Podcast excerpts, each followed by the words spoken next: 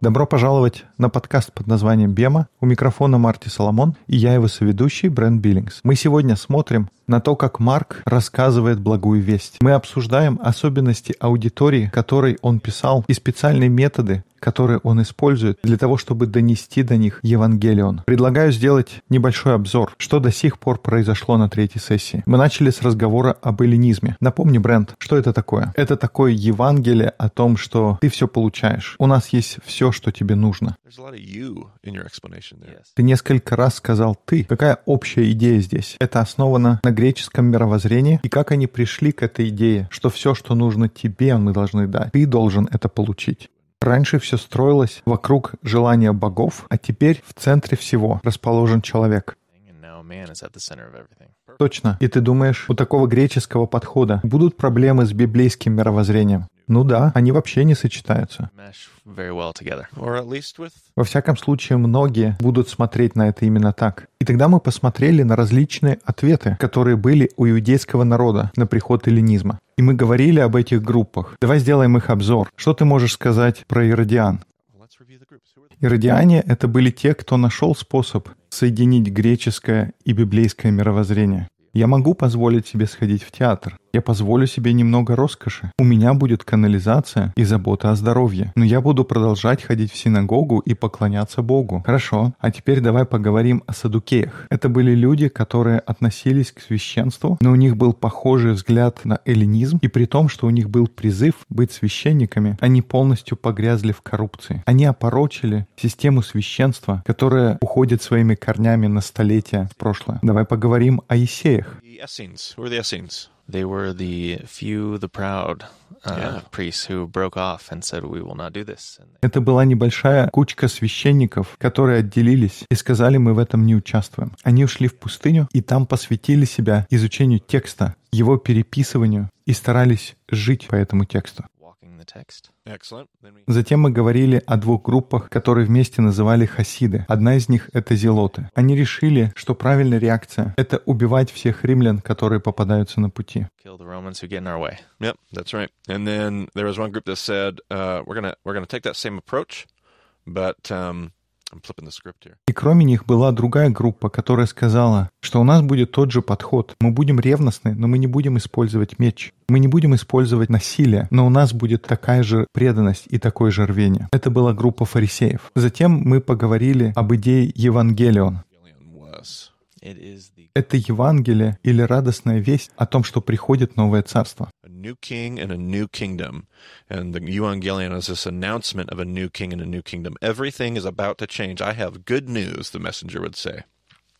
The courier would stand out on his little, not the courier, Евангелие — это как раз провозглашение того, что новый царь и новое царство приходят. Сейчас все поменяется. Приходит глашатый, поднимается над толпой, и он сообщает хорошую новость, благую весть, Евангелион. У нас есть новый царь и новое царство, и ваша жизнь сейчас станет прекрасной. И поэтому авторы Евангелий берут эту идею Евангелион, благую весть о новом царе и новом царстве, и они пишут свою благую весть. На прошлом подкасте мы посмотрели на Евангелие от Матфея, и мы сказали, что лейтмотив того, что пишет он, это мамзер, чужой, посторонний, тот, о ком общество не заботится и в особенности религиозное общество. Потому что аудитория, к которой он пишет, это были евреи. Поэтому он пишет еврейское послание, еврейской аудитории. Он говорит, что эта религиозная система, которую мы так ценим, она привела к тому, что некоторые люди оказались за бортом. И кто-то в этом повинен больше, кто-то меньше. Но все те люди, которые в нашей системе религиозных взглядов находятся вне сообщества, Бог приглашает их присоединиться. И нам нужно быть очень осторожными в отношении того, где мы сами находимся. Мы раньше говорили о пришельце-сироте и вдове. Я так понимаю, что это уже более широкий контекст.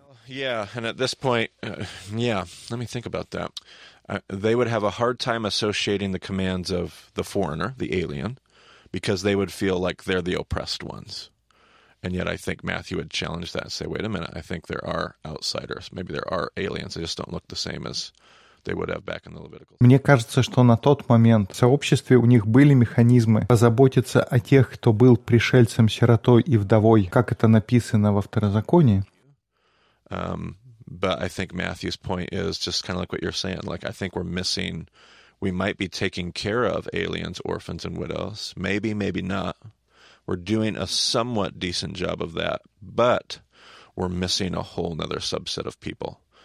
a group of people that we have made aliens, orphans. Но он говорит о том, что есть целый пласт людей, которых мы сделали пришельцем, сиротой и вдовой из-за той системы, которую мы построили. Dive into Mark today. Mark is our second gospel. Many people would say Mark is the first gospel uh, written. Um,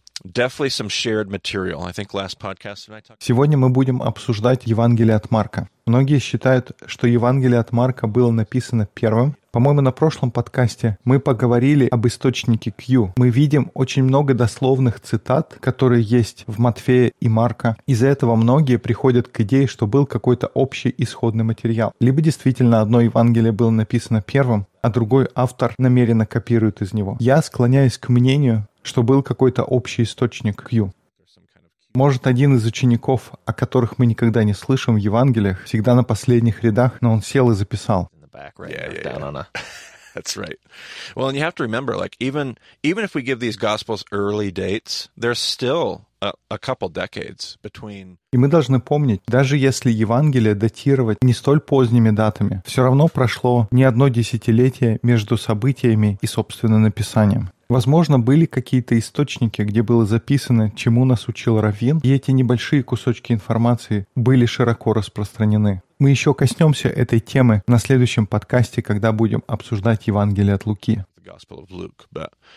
So, Mark, uh, let's just deal with the immediate context because that's just going to pretty much tell us the whole story for Mark. Mark's audience is different. Who is the audience, to remind ourselves? Who is the audience of Matthew? Uh, the Jews. The Jews. Uh, Mark's Давайте поговорим о непосредственном контексте Евангелия от Марка. Это многое нам сразу пояснит. Аудитория Марка она отличается от тех, кому было адресовано Евангелие от Матфея. Там это были евреи, а у Марка, кстати, личность Марка, я верю, что это был Иоанн Марк, о котором мы читаем в других местах в Писании. Поэтому вполне определенно Марк еврей, и тем не менее, по какой-то причине, может быть, у Марка была особенная любовь к римской языческой аудитории. Но Марк обращается именно к римлянам. Это не просто греки или язычники. Марк пишет для римской аудитории. Евангелие от Марка направлено донести Евангелион для тех, у кого конкретно римский взгляд, а не просто широкий греческий подход к вещам. Поэтому он пишет свое Евангелие совершенно другим способом. Одна из первых вещей, которые мы замечаем, в Евангелии от Марка — это то, что оно просто короче. Я думаю, многим из нас нравится Евангелие от Марка, потому что в нем меньше букв. А, давай его почитаю. Это всего 16 глав. Но оно короче не просто потому, что там меньше историй. Оно короче тоже потому, что там другая скорость происходящего. Мы читаем Марка, происходит какая-то история. И затем мы читаем, как Иисус пошел оттуда. Там происходит история. И потом Иисус пошел в другое место. И сразу после этого Иисус пошел дальше. Слово «сразу», оно часто прямо так и появляется в тексте. Слово «сразу» — одно из любимых слов Марка. И он делает это специально, потому что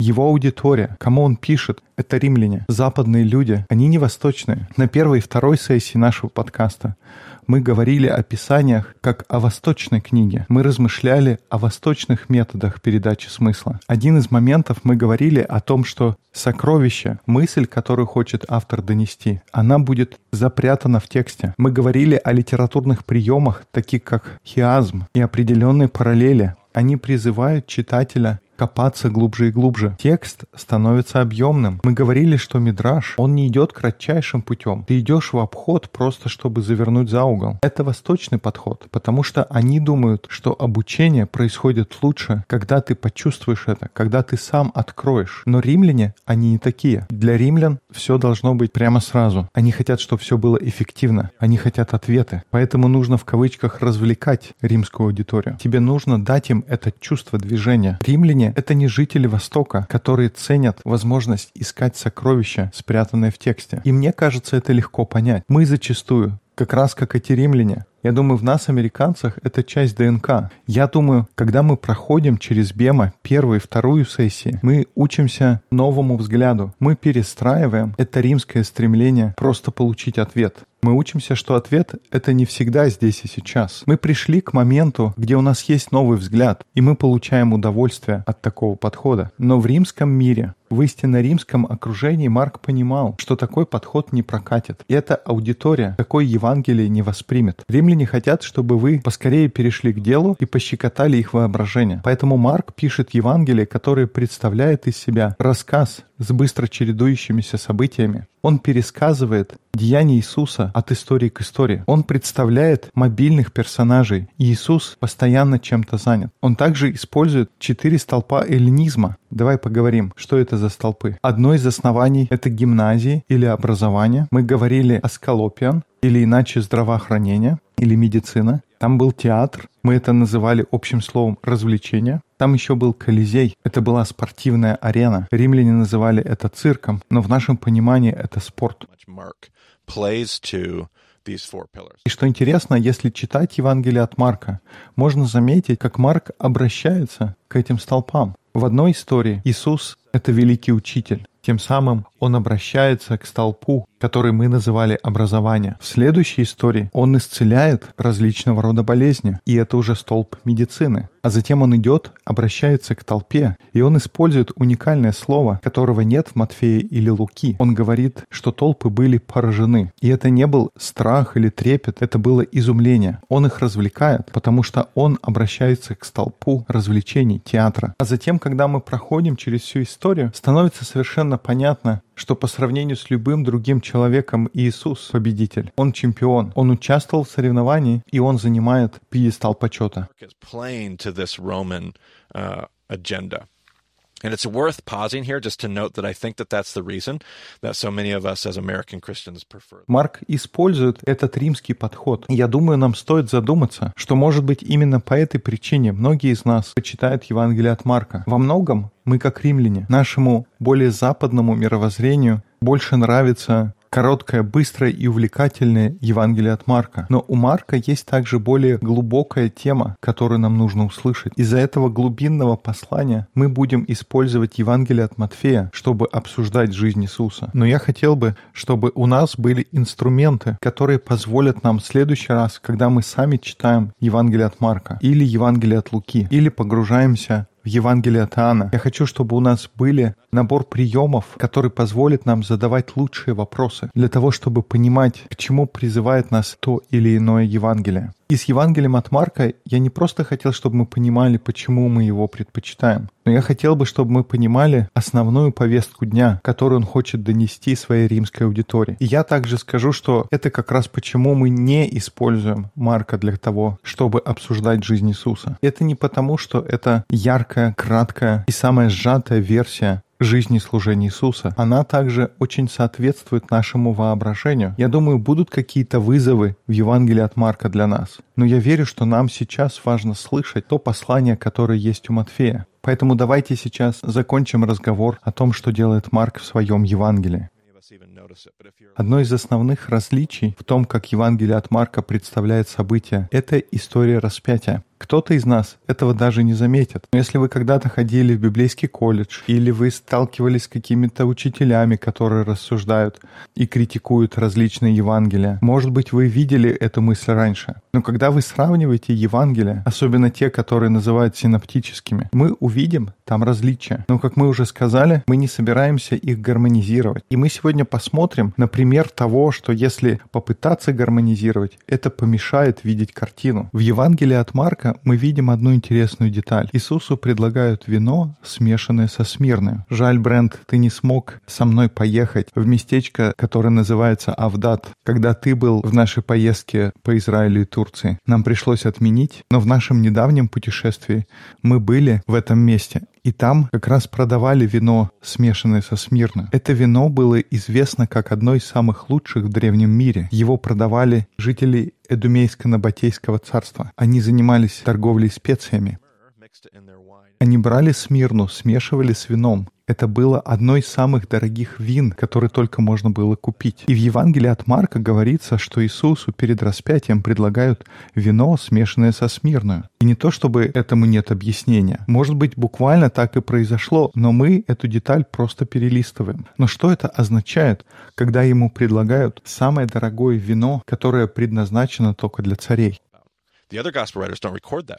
Другие авторы Евангелий пишут, что это был уксус. Это дешевый напиток, многие даже не называют это вином. И даже когда ему предлагают вино, это происходит в другой момент, что кто-то из нас, может, даже не понимает. Как ты думаешь, Брент, в каком месте ему предлагают Uh, Ему дают, когда он на кресте. Ему дают вино, обмачивая в нем ветку исопа. Что, кстати говоря, интересно, исоп в древнем мире использовался как туалетная бумага. И поэтому, когда мы читаем, что во время распятия они предложили Иисусу ветку из сопа, кто знает, может быть, это уже была использованная туалетная бумага. Это все делается для того, чтобы унизить его. Они берут использованную туалетную бумагу, мочат губку в каком-то мерзком вине и предлагают ему выпить. Однако в Евангелии от Марка ему вино предлагают не там. Ему предлагают выпить вино до того, как ведут на распятие. Я помню, как в библейском колледже мы пытались гармонизировать и объяснить все то, что происходит. Мы действительно заметили, что там было вино, смешанное со смирной. И нам пришлось признать то, что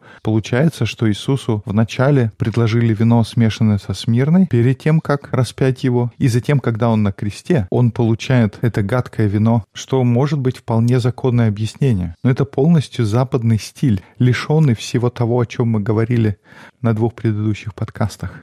Может быть, есть что-то в этом повествовании о распятии, что нам нужно увидеть. Этот рассказ еврейского автора для римской аудитории. То, о чем мы здесь поговорим, это коронация. Когда проводилась коронация, это была церемония для императора. Эту пышную церемонию они в том числе используют для того, чтобы провозгласить свой Евангелион. Мне кажется, мы упоминали об этом пару подкастов назад.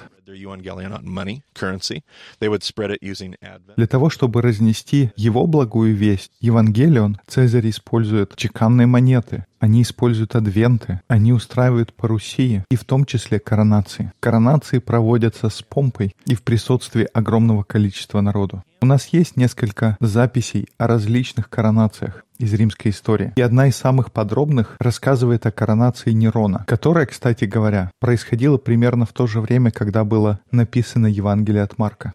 Возможно, различные дискуссии о датировке, но это был непосредственный контекст, который окружал Евангелие от Марка. Нерон был императором для римлян, и это именно та аудитория, которой пишет Марк. Я здесь собрал 9 стадий, 9 шагов, которые присутствуют при коронации. Мы не будем утверждать, что у каждого императора были все эти 9 шагов, но я думаю, будет справедливо сказать, что коронации проходили по типичной схеме. Описание коронации Нерона, все эти детали очень подробно описаны. By the way, the scholar who did the work on this, his name is Thomas E. Schmidt.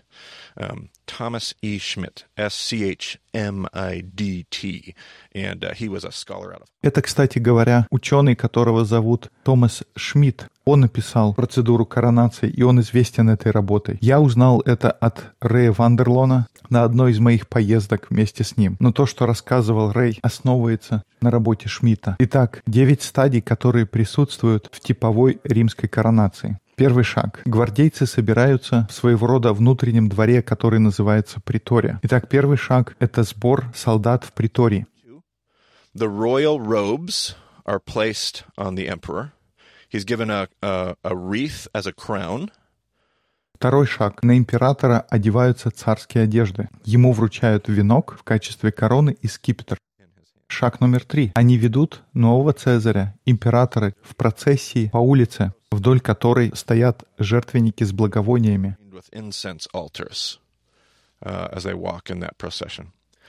Uh, step number four.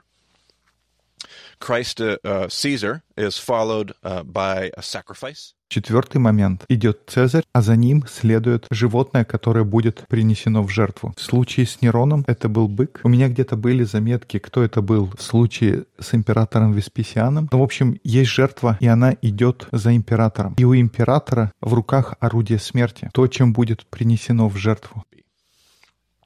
Um, they, uh, step number five. They arrive at Capitoline Hill. Uh, Rome was a city built on what? Brent, what's the statement?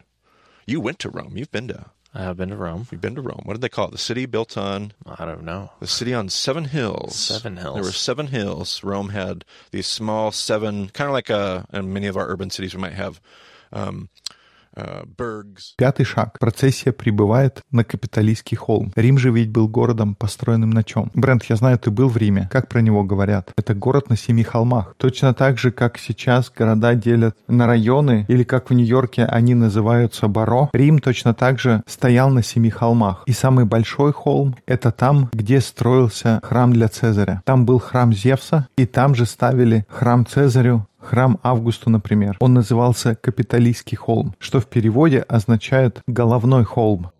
Um, Uh, and actually, the the myth behind it is the temple sits there because as they were preparing the ground. Есть связанный с этим миф о том, что когда они раскапывали место для постройки, не помню точно, но, по-моему, они нашли голову Ромула, одного из основателей Рима. При этом, по легенде, это не просто был череп, а реально отрубленная голова с волосами, глазами и всей остальной плотью. So there's a word in the Greek, there's a word in the Hebrew, there's a word in the Latin to mean есть слово, которое используется в выражении «на душу населения» per capita. Слово «капитолий» образуется из этого слова. Это слово как раз и означает «головной», самый главный холм. Шаг восьмой. Цезаря провозглашают Господом и Богом. Все люди поют ему хвалу. Все время, пока он поднимается, все его прославляют. Да славится Цезарь, Господь и Бог. Слава Цезарю, Господу и Богу. Цезарю предлагают вино, смешанное со смирной, и он отказывается от него. Он его выливает для того, чтобы показать свое превосходство и что он ни в чем не нуждается. Шестой шаг. Животное убивают. Цезарь приговаривает к смерти или дарует жизнь множеству заключенных. Заключенных выводят перед толпой, и Цезарь идет мимо этих заключенных, и он показывает на них и говорит, ты умрешь, ты умрешь, ты будешь жить, ты умрешь. Это делается для того, чтобы показать, что у Цезаря есть сила, он может управлять жизнью или смертью.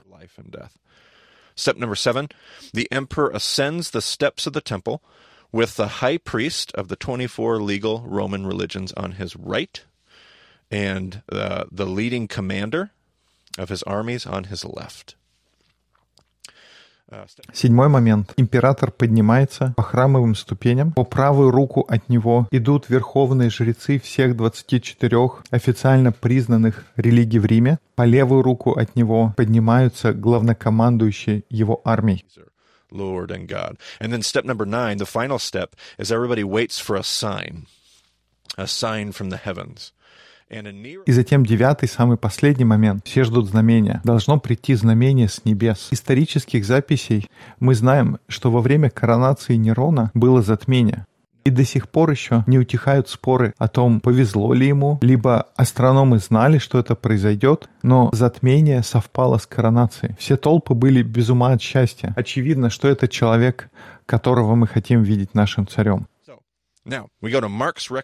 А сейчас мы перейдем к тому, как Марк описывает распятие. И вместо того, чтобы задаваться вопросом, сколько раз ему давали вино, может быть, один раз это было до того, как его привели на распятие, а потом уже на кресте, может быть, есть лучшее объяснение. Итак, Брент, ты мог бы читать 15 главу от Марка с 16 по 33 стихи. Мы не будем читать стихи все подряд, но я думаю, наши слушатели достаточно быстро уловят, что там происходит. Мы снова увидим все эти девять шагов, поэтому я буду называть шаги, а Брент будет читать. Итак, действие номер один. Гвардейцы собираются в притории, чтобы поприветствовать Цезаря как Господа и Бога стихе 16 говорится, а воины отвели его внутрь двора, то есть приторию, и собрали весь полк. Это интересно. Они собрали весь полк ради простого еврейского крестьянина. Его осудили на казнь перед Пилатом посреди ночи, а они собирают всю претарианскую гвардию. Может быть, так и произошло в буквальном смысле все собрались. Но мы видим эту картину, которую рисует Марк для своей аудитории, что весь полк собрался. Шаг номер два. На Цезаря одевают царские одежды, корону в виде венка и дают в руки скипетр. 17 стиха. «И одели его в багряницу, и сплетший терновый венец возложили на него, и начали приветствовать его, радуйся, царь иудейский. И били его по голове тростью, и плевали на него, и, становясь на колени, кланялись ему. Третий шаг. Цезаря ведут в процессе вдоль жертвенников с благовониями. Когда же насмеялись над ним, сняли с него багряницу, одели его в собственные одежды его и повели его, чтобы распять его. Now, Brent, you're just reading through this passage verse by verse.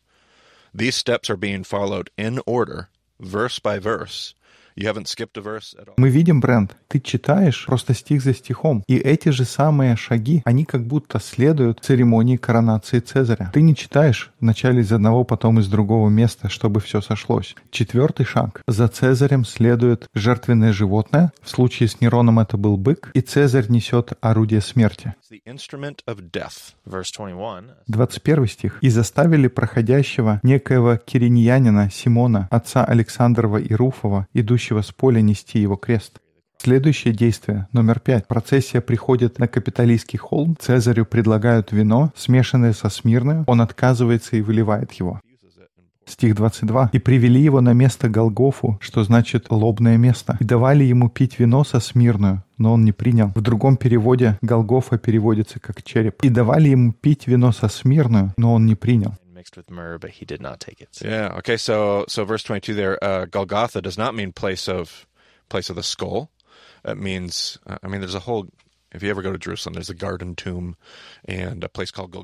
В 22 стихе говорится, что Голгофа переводится как череп. Но если вы приедете в Иерусалим, вам, может быть, покажут гробницу и скажут, что это возможное место захоронения Иисуса. Но мы почти наверняка знаем, что это не она, потому что она на 2-3 столетия старше, чем должна была бы быть. Недалеко от этого места есть гора со склоном, который сбоку напоминает череп. И они исходят из этого отрывка и говорят, что это как раз место распятия. Но проблема то, что это не означает ни на еврейском, ни на арамейском, ни на греческом. Это не означает череп, это означает голову. То есть его ведут к главной горе, Капита. Его ведут на Капитолийский холм. И это точно соответствует цели Марка показать распятие как коронацию. Давайте посмотрим дальше. Следующий шаг. Животное приносит жертву, и Цезаря провозглашают Цезарем. Он дарует жизнь или приказывает казнить толпу заключенных для того, чтобы показать свою силу над жизнью и смертью.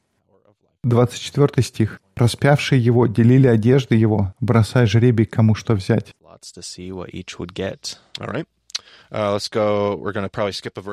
Давай посмотрим на седьмой шаг. Цезарь поднимается по ступеням, справа священники, а слева его главнокомандующие. Стих 27. С ним распяли двух разбойников, одного по правую, а другого по левую сторону его. Восьмой момент. Цезаря провозглашают Господом и Богом, и люди возносят Ему хвалу. Uh, С 29 стиха. «Проходящие злословили Его, кивая головами своими, говоря, «Эа, разрушающий храм, в три дня созидающий, спаси себя самого и сойди с креста». Подобные и первосвященники с книжниками, насмехаясь, говорили друг другу, других спасал, а себя не может спасти. Христос, Царь Израилев. Пусть сойдет теперь с креста, чтобы мы увидели и уверуем. И распятые с ним поносили его. И, наконец, девятый шаг. Все ждут знамения с небес. Стих 33. «В шестом же часу настала тьма по всей земле и продолжалась до часа девятого».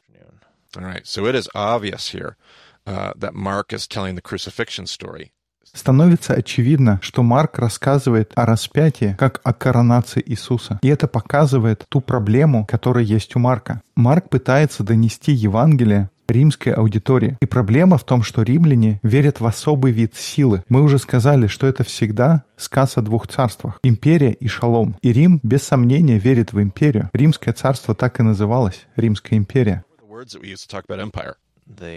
Они забирают все, что нужно. Мне все равно, если у кого-то этого нет. Главное, то, что это есть у меня. Yeah, when we said shalom was voice, we said empire was uh, Stick. Stick. When we said shalom was trust, we said empire was. Мы сказали, что шалом — это голос, а империя — это палка. Когда мы говорили, что шалом — это доверие, мы говорили, что империя — это недоверие, это страх. Все римляне стремятся к победе, к завоеванию. А Марк, он хочет донести Евангелион до римлян. И теперь как убедить римлян, что они должны следовать и поклоняться человеку, который был распят, который был казнен их имперской системой? Для римлянина это не будет проявлением проявлением силы. Это поражение. Но Марк рассказывает свое Евангелие таким образом, что когда вы доходите до в кавычках поражения Иисуса, он не рассказывает об этом с точки зрения проигравшего. Марк рассказывает, что это был величайший триумф Иисуса. Не самый худший его момент истории, но это была самая большая его победа. И Марк говорит, что именно здесь шалом одерживает победу. И если читать Евангелие от Марка сначала, кто был первый, кто признает Иисуса как Сына Божьего? Это был один из них, это был римский центурион. Uh, this is the agenda that Mark has. He's trying to confront listen, Jesus is your guy. Jesus is a great teacher. Jesus is a great healer. Это была та идеология, которой Марк пытался противопоставить свою благую весть. Он говорил, Иисус — это ваш человек, Он — великий учитель, Он — великий целитель. Иисус поражает ваше воображение лучше любого актера. И Иисус побеждает, как никакой другой спортсмен. Иисус — это все, что вы ищете. Он в быстром темпе представляет все эти аргументы. И затем, когда мы доходим до распятия, вся мысль Марка состоит в том, что это новое царство не приходит, как вы привыкли. Mark 16, you get a really... И его Евангелие заканчивается очень необычно. Когда вы добираетесь до Марка 16 главы, Брент, ты мог бы прочесть из 16 главы 8 стих? И, выйдя, побежали от гроба, их объял трепет и ужас, и никому ничего не сказали, потому что боялись. И про стихи дальше во многих Библиях есть весьма внушительная сноска. У меня написано, что ранние рукописи и некоторые другие свидетельства не содержат стихов с 9 по 20. Итак, в ранних рукописях с 9 по 20 стихов нет. Я могу себе представить, что потом люди посмотрели окончание, что женщины убежали, никому ничего не сказали, потому что боялись. Это плохое окончание. И тогда, через 100-200 лет, мы решаем добавить логичное, как нам кажется, окончание. So there's verses 9 through 20, but there's also another chunk Здесь у меня есть еще комментарий, что кроме с 9 по 20 стихи, люди считают, что есть еще вставки.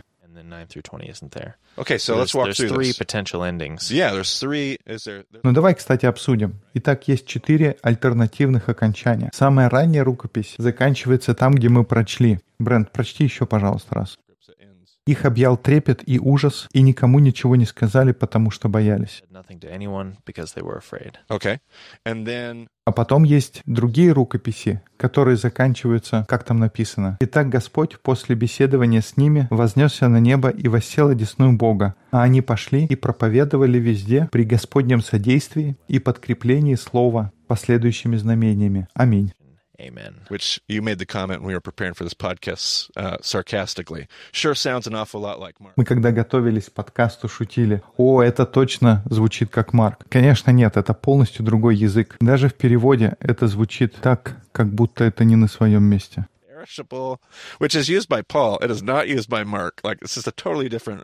Чудеса, которые перечисляются, это не тот греческий, который использует Марк. Это неуклюжее добавление. И это второй возможный вариант. Третий возможный вариант — это те стихи, которые ты прочел, и плюс еще весь отрывок с 9 стиха до 20. И тогда еще четвертый вариант. Есть манускрипты, которые отбрасывают альтернативное окончание, и у них есть только стихи с 8 по 9 и 20. Итак, четыре различных окончания одного Евангелия, и важно понимать, что самые ранние манускрипты, которые у нас есть, они заканчиваются восьмым стихом а вся часть с 9 по 20 стихи, там мы видим все те проблемы, которые мы уже обсудили. Эти стихи скорее основаны на том, что я называю экклезиология, доктрина церкви. Мы читаем что те, кто крестится, будут спасен, кто не будет веровать, будет осужден. Это не тот язык, который использует Марк. Это не та теология, которой Марк придерживается. И поэтому, мне кажется, очень важны примечания в вашей Библии, потому что стихи с 9 по 20 не должны быть здесь. Стихи с 9 по 20 не написаны Марком, и наши Евангелия от Марка должны заканчиваться в 16 главе 8 стихе. И когда мы понимаем цель Марка и его аудиторию, все сразу становится понятным, потому что если ты римлянин, и здесь я возьму свои заметки, чтобы аккуратно выбрать слова, любой римлянин, который читает Евангелие от Марка и принимает его, будет чувствовать себя точно так же, как те женщины. Если они соглашаются с истиной, что Иисус — это лучший царь. Их римская жизнь, которой они привыкли, закончилась. Теперь у них есть настоящий повод для беспокойства. Как в последнем стихе написано, что женщины были объяты трепетом и ужасом. Это точно те чувства, которые возникают, когда ты готовишься сказать «Иисус Господь», а не Цезарь. Я верю в коронацию Иисуса, а не в коронацию Нерона. Мы помним, что Нерон сделал с христианами. Ты тоже будешь в трепете и ужасе. Поэтому точно так же, как в истории о блудном сыне, окончание этой истории остается открытым. Марк приглашает своих римских читателей задуматься над тем, что является самой главной истиной о мире. И это как раз то, что приносит настоящий мир. И это же будет самым большим вызовом для нас, как для таких римских читателей. Действительно ли мы хотим признать такой триумф в кавычках Иисуса? Он противоречит всему, что в нашем мире называется властью. В те времена был римский мир, Пакс Романа. В наши дни у нас есть американский мир или какой-либо еще другой мир. И этот новый мир Иисуса, в нем понятие о силе не соответствует тому, что понимают под силой в нашем мире. И Марк бросает вызов нашему мировоззрению и приглашает нас задуматься, потому что, возможно, мы сидим, и нас объял трепет и ужас от того, какие могут быть последствия, если мы хотим принять эту благую весть о новом царе и о новом царстве. И поэтому контекст позволяет Евангелию от Марка обрести новую жизнь и начать читать его с пониманием, к чему он стремится, и какая его цель. И как небольшой паскриптум, там была одна интересная деталь. Ты помнишь, что было сказано про того, кто нес крест? Это был Симон Кириньянин, отец Александра и Руфа. Посреди рассказа о распятии он добавляет эту странную деталь. Я как раз хотел спросить о ней. Кажется нелогичным. Но если ты читаешь те приветствия, которые Павел передает своим знакомым в Риме, он перечисляет много разных людей, и догадайся, кого мы там встречаем. Неужто там есть Александр и Руф? Это было послание римлянам. И Евангелие от Марка, она тоже адресована римлянам. Представь, каково это было присутствовать при первом прочтении этого Евангелия. И Марк читает «Симон Кириньянин, отец Александра и Руфа», и они сидят и слушают в аудитории. Представь их слезы, когда они думают о том, что их отец нес крест, и вся община смотрит на них. И они понимают, это был их отец. Much context comes out of that. It's not just Simon of Cyrene, follower of Alexander. No, Alexander and Rufus are like in the Roman crowd. Like they're they're listening to the story. So juicy. Love that little tidbit. Это не просто сухая газетная информация. Александр и Руф, они слушают, они в этой аудитории. Итак, Евангелие от Марка, оно не просто написано для ленивых, которые хотят просто побыстрее узнать про жизнь Иисуса и закрыть книжку. У него, оказывается, была своя цель. Я не хочу полностью отказываться от критического подхода, но мы всегда воспринимали, что Евангелие от Марка, оно было написано первым, потому что оно самое короткое, а затем Матфей взял тот же самый материал и хотел чуть-чуть расширить его и добавить, и это вполне себе нормальное объяснение. Проблема в том, что они используют западный подход, смотрят с чисто аналитической точки зрения. Мы используем нашу логику вместо того, чтобы взять тот же самый принцип герменевтики, тот же самый подход к объяснению и спросить вопрос, кто автор, кто аудитория и какая его цель. Я полагаю, что Евангелие от Матфея было написано первым. И я думаю, Марк смотрит на его работу и говорит, это хорошее Евангелие, у тебя есть вся эта информация из источника Q, но римляне не будут слушать то, что написано у Матфея. И Матфей говорит, конечно, я не писал римлянам, я писал свое Евангелие для евреев. И Марк говорит, слушай, ну все, нам нужно донести это послание для римлян. И давай, я напишу его так, чтобы они его могли принять. И Матфей говорит, давай, Марк, пиши. И вот у нас есть Евангелие от Марка. А на следующей неделе мы поговорим о Евангелии от Луки. Так что скажешь? Евангелие от Марка — это самая западная книга в Библии? Из всех, что мы посмотрели до сих пор, определенно да, но у нас впереди еще будет несколько свитков, написанных для западной аудитории. Я думаю, определенно. Пока не могу себе представить ни одной другой в книге Библии так четко адресованной западному читателю. И кто-то может сказать, ну а как насчет Луки? Или кто-то скажет, а что про Откровение? Но, скорее всего, ты прав. Это самая западная книга в вашей Библии. Because the book of Mark is solely written to yeah. a Western audience. Yeah, absolutely. Whereas so many of the other ones have uh-huh. more of a mixed audience. Yeah, absolutely. Yeah.